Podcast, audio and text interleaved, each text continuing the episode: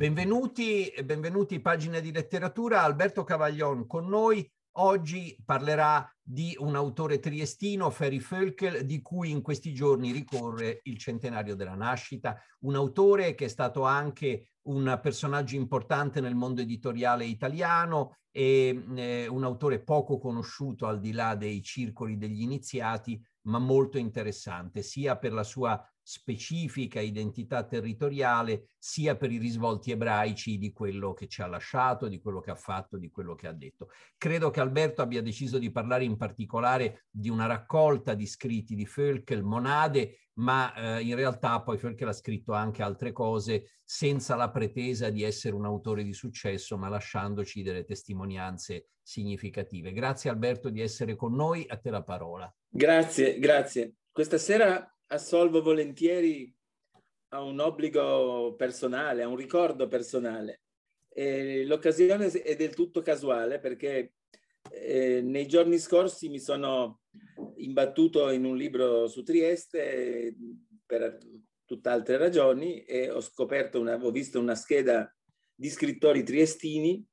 e ho visto che Ferruccio Völkel era nato a Trieste il 10 febbraio del 1921 Dunque eh, nel febbraio scorso cadeva il centenario della nascita e non se ne è accorto nessuno, ho fatto qualche riscontro anche a Trieste da amici, è caduto sotto silenzio. Era un personaggio, la cosa non stupisce, era un personaggio molto scontroso, eh, diciamo pure un caratteraccio. Eh, il,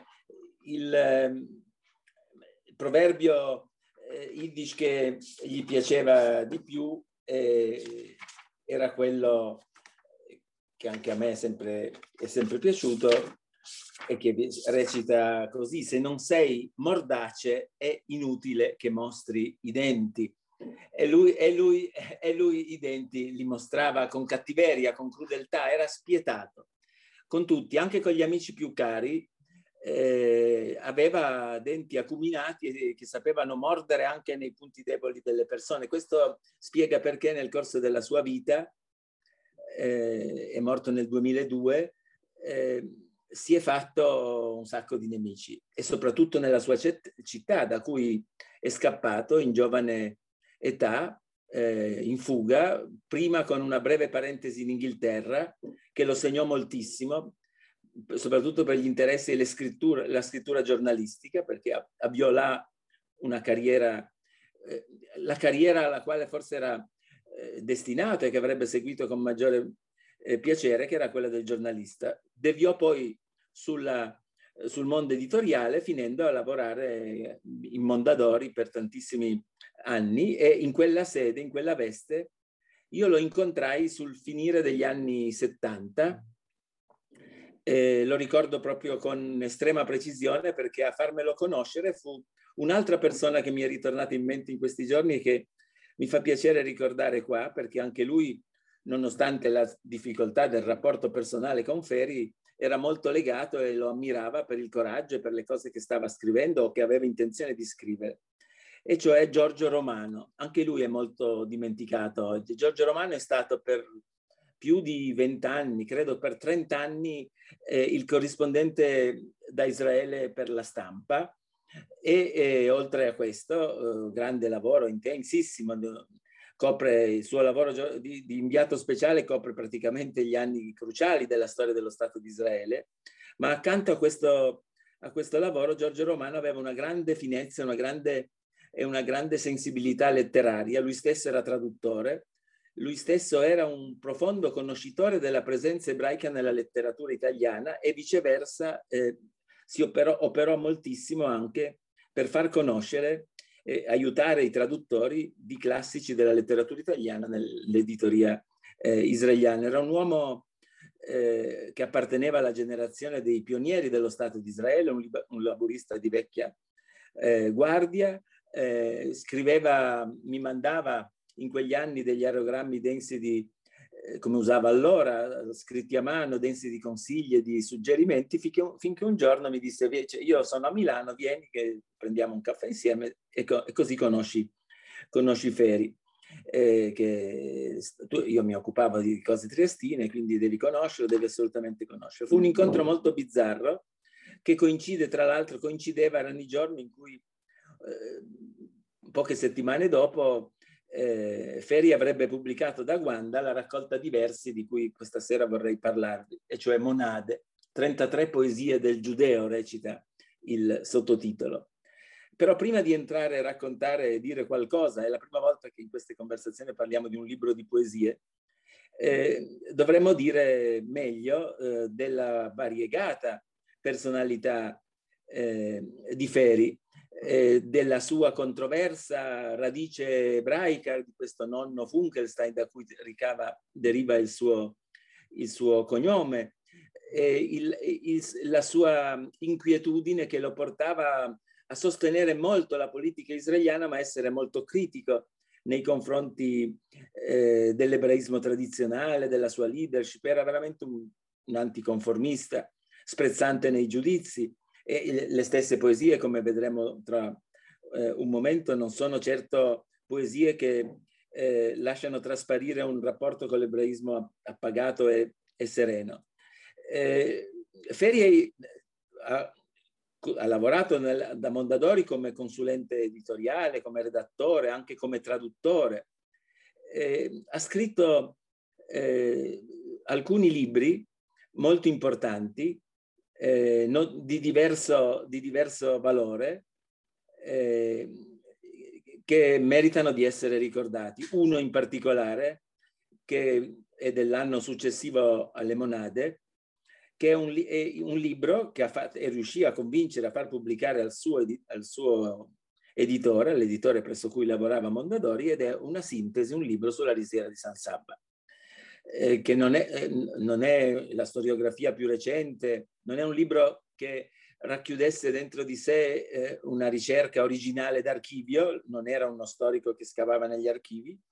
ma aveva questo impegno civile e soprattutto aveva questa capacità di scandalizzarsi.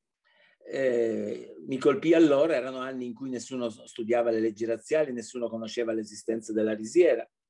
Mi colpì il coraggio con cui anche in quella circostanza, in quel nostro incontro, disse che era doveroso che finalmente anche non solo a Trieste, ma un grande editore pubblicasse un libro sulla risiera. Doveva, avrebbero dovuto passare ancora molti anni eh, prima che l'attenzione degli, degli, storici e in generale del, degli istituti di storia si volgesse a quel periodo e iniziasse a, a, a studiare il 38, le persecuzioni, l'occupazione tedesca. In tutt'altro filone, eh, in, un, in, tutt'altro ambito, eh, un altro suo eh, merito editoriale di pioniere, di, eh, così di preveggente, potremmo dire, perché una decina di anni dopo, quando questo percorso di avvicinamento alla cultura, della cultura italiana al mondo ebraico, e in particolare al mondo Yiddish era ancora molto di là da venire, era uscito il libro di Magris, con cui tra l'altro Ferri aveva buoni e, e proficui rapporti anche personali, ma non era, non era eh, così ancora entrata dentro la cultura italiana la passione per il mondo yiddish e soprattutto per l'umorismo yiddish. Diede, eh, eh, propose questa volta alla Bur, a Rizzoli, eh, di, una raccolta nei tascabili di storielle ebraiche. Non un capolavoro, devo essere sincero. Eh, l'operazione editoriale in sé era un po' goffa perché lui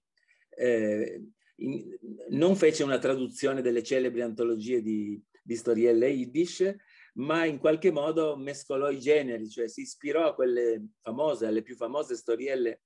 eh, dell'umorismo eh, centroeuropeo, ma le riscrisse eh, da scrittore, le trasformò in piccoli apologhi e, e queste, così perdendo un po', si perde un po' di vista la, la verve, ma erano anni in cui la musica Yiddish Ovadia stesso era ancora di là da venire, il futuro, il grande futuro e la grande fortuna della musica klezmer, del mondo Yiddish, la conoscenza anche dello stesso Singer tardava a venire. E in questo è stato, è stato, un, è stato un pioniere, un pioniere sfortunato. Ricordo la presentazione torinese del primo volume delle storielle al Circolo della Stampa qua a Torino, la sala era completamente deserta. Poi lui era un uomo schivo, eh, scontroso come sanno essere i triestini e quindi non, eh, non, non, era la sua parte quella del raccontatore delle storielle, le scriveva ma non aveva la verba teatrale di, altri, di grandi interpreti di quella, di quella cultura. Aveva invece molto forte eh, il, il, senso della poesia eh, e, l'amore per la poesia coltivato fin dalla più tenera eh, età. Eh, tra i suoi ricordi orali, poi li ha messi anche per iscritto in un libro su Trieste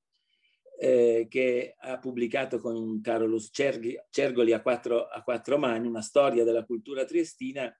racconta di questi suoi primi passi nel mondo della poesia e del giudizio sprezzante che contro quei versi, contro di lui,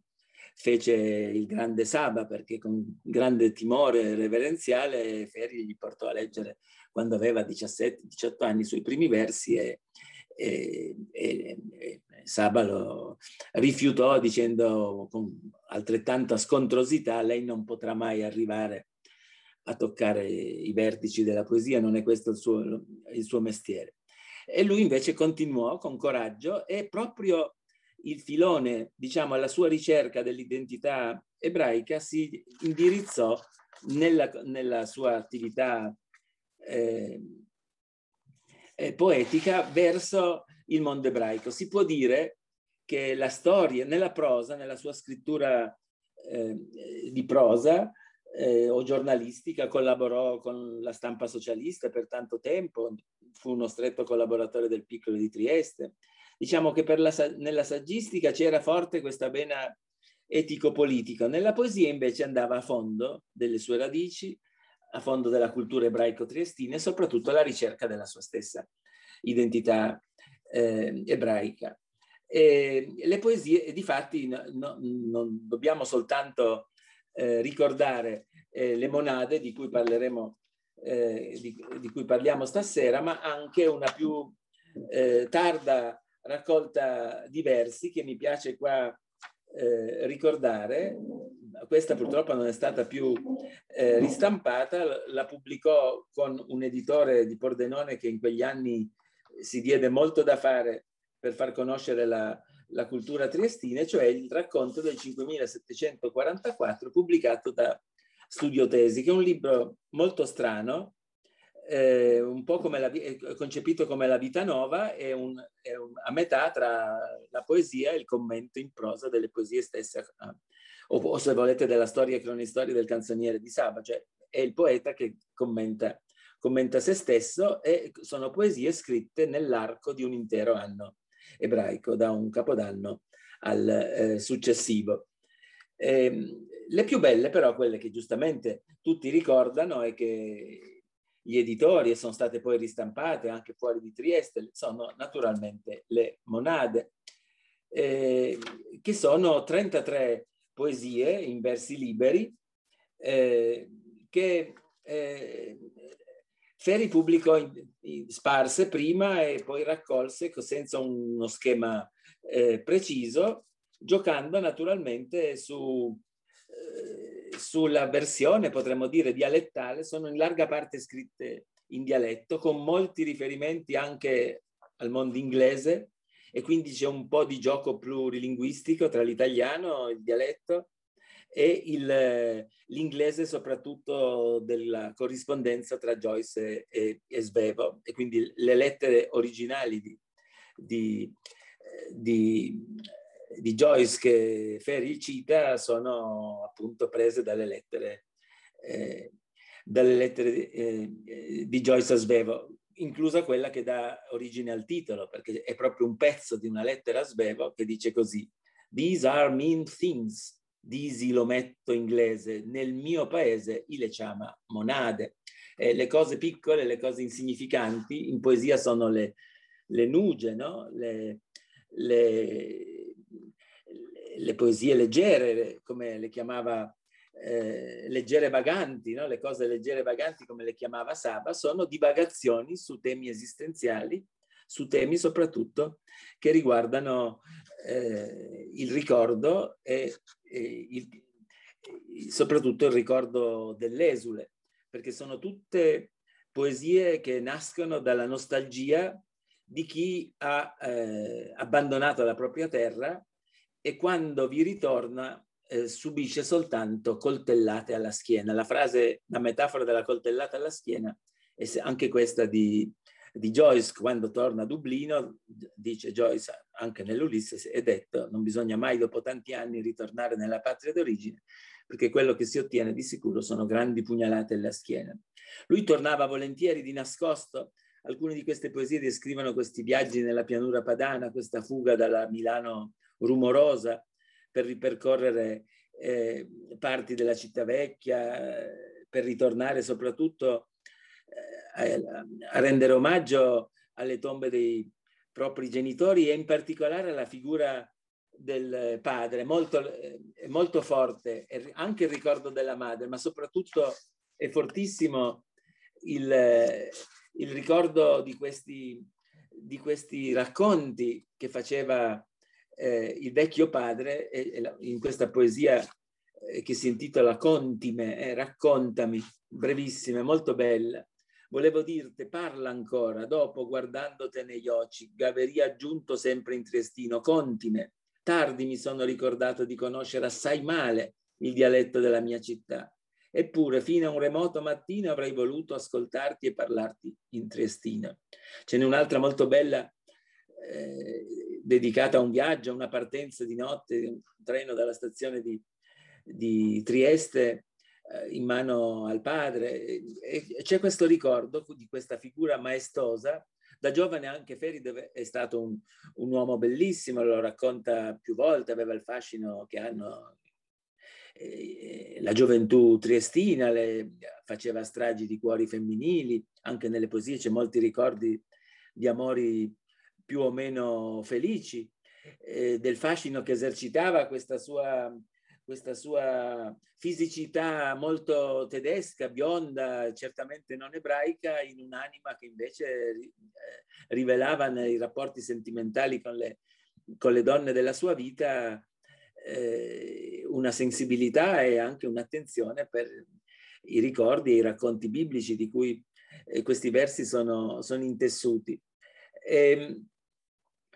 ehm, anche nella vita privata. Ferri era un uomo che amava molto la vita, ha avuto una, una, una lunga, compa- eh, compa- si può dire la compagna di una, di una vita che lo, lo, ha seguito, è morta prima di lui, una donna sensibilissima che lo accompagnava e lo seguiva con grande attenzione e cercava anche di placare le sue eh, idiosincrasie, le sue, soprattutto le sue ubbie, questi odi feroci che portava per questo e per l'altro, anche, non solo contro Trieste, eh, patria eh, eh, di tradi- tradita, no? dimenticata, ma anche verso il mondo editoriale. Pur avendo avuto un buon successo, pensava sempre un po' come spesso sono i, i scrittori triestini, come Voghera, di essere un incompreso, di, di, non, essere, di, non, di non aver saputo vincere eh, eh,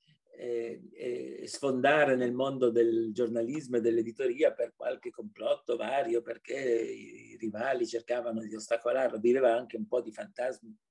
e di, e di, così, di leggende. Eh, e, però tornava. Eh, il ricordo va anche, non solo, il mio ricordo stasera va anche, oltre a queste bellissime eh, poesie,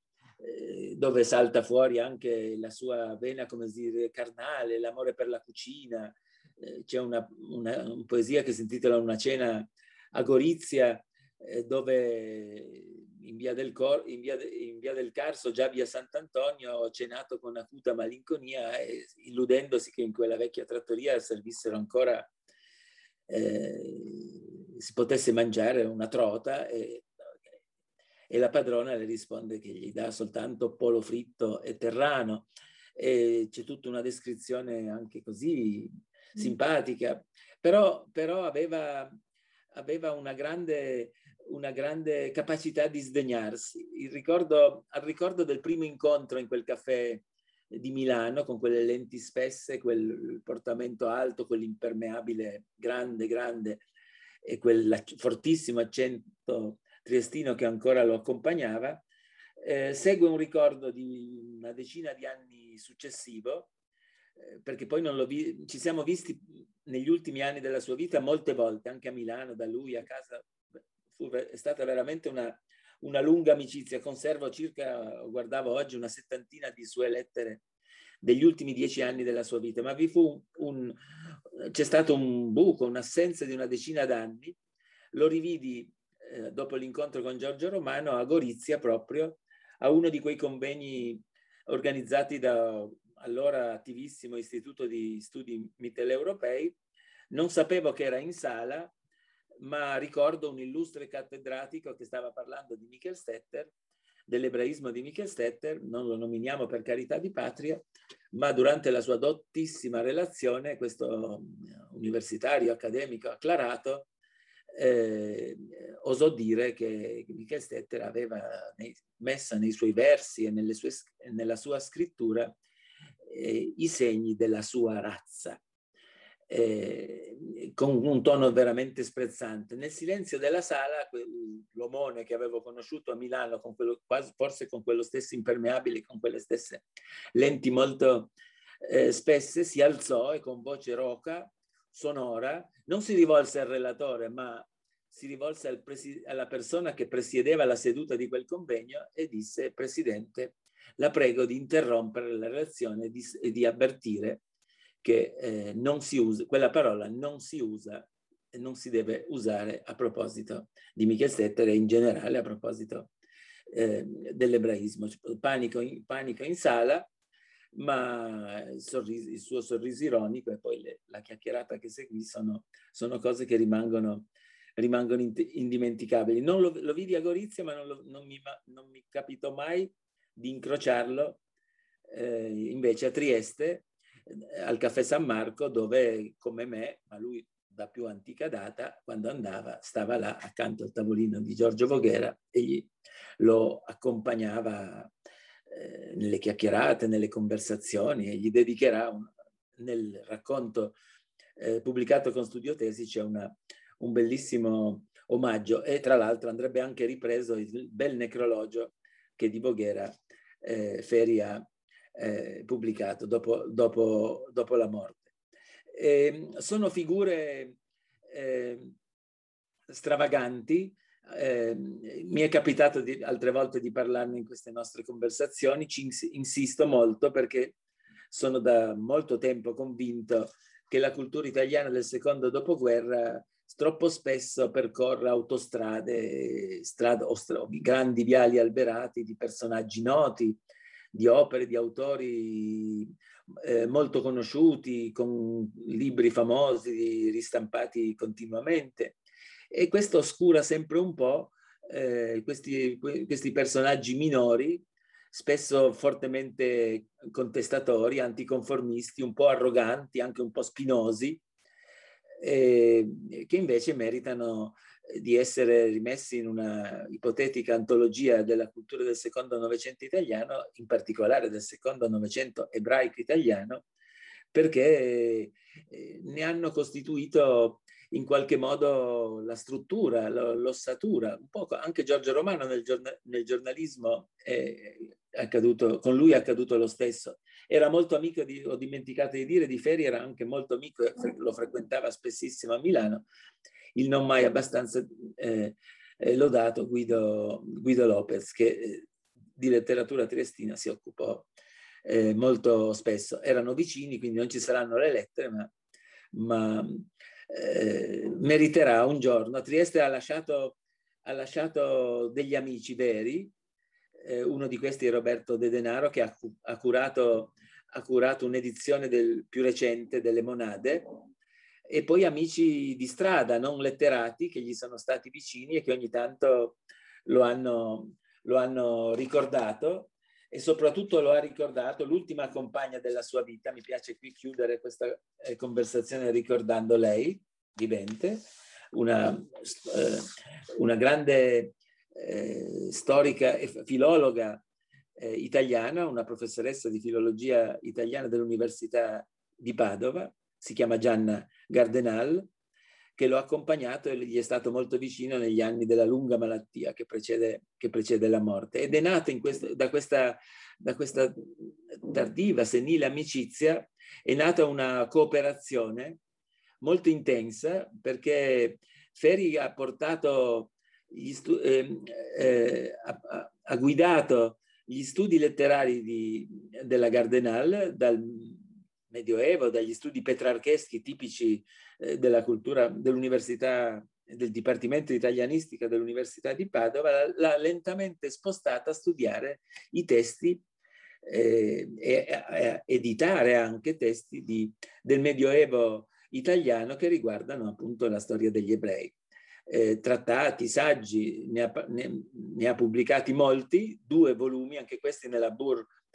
eh, nella Bur di Rizzoli, uno di questi è, se non ricordo male, firmato a quattro mani con Ferri, per cui c'è, come dire, un tardivissimo Völkel, filologo eh, medievale che per ragioni sentimentali, per ragioni private, eh, ha dato la sua consulenza eh, e ha come dire, prodotto un libro di grande valore. La, la Gardenale ha scritto eh, dei libri molto belli sulla cultura degli anni di Petrarca, ma dopo aver conosciuto Feri è stata anche, eh, con tutte le forze, una, ha, come dire, ha ereditato, ha raccolto eh, dalla viva voce, dall'azione di Feri, questa sua forte passionalità, questa difesa anche dell'ebraismo punto, ed, ed, Israele anche da un punto di vista molto passionale e viscerale, perché eh, la personalità di Ferri era indubbiamente contagiosa. Cioè era difficile, era molto facile litigare con lui, era molto facile fargli il muso, ma, eh, eh, oppure offenderlo e quindi non trovare una sua risposta a una lettera magari per 3-4 mesi, ma poi era molto facile riappacificarsi e, e soprattutto è molto difficile oggi dimenticarlo e non subire ancora tanti anni di distanza eh, rileggendo quelle sue descrizioni del Carso, quelle sue descrizioni della via del Lazzaretto Vecchio, della Trieste eh, di Città Vecchia che sono bellissime, sono anche, contribuiscono anche un po' a smitizzare, a togliere illusioni in chi come vi parla, chi, chi, vi sta parlando ha di Trieste un'idea spesso un po' troppo mitologica, un po' troppo iconica, no? sacralizzante e ci fa spesso apparire anche Svevo, soprattutto Joyce, che, su cui era, contro il quale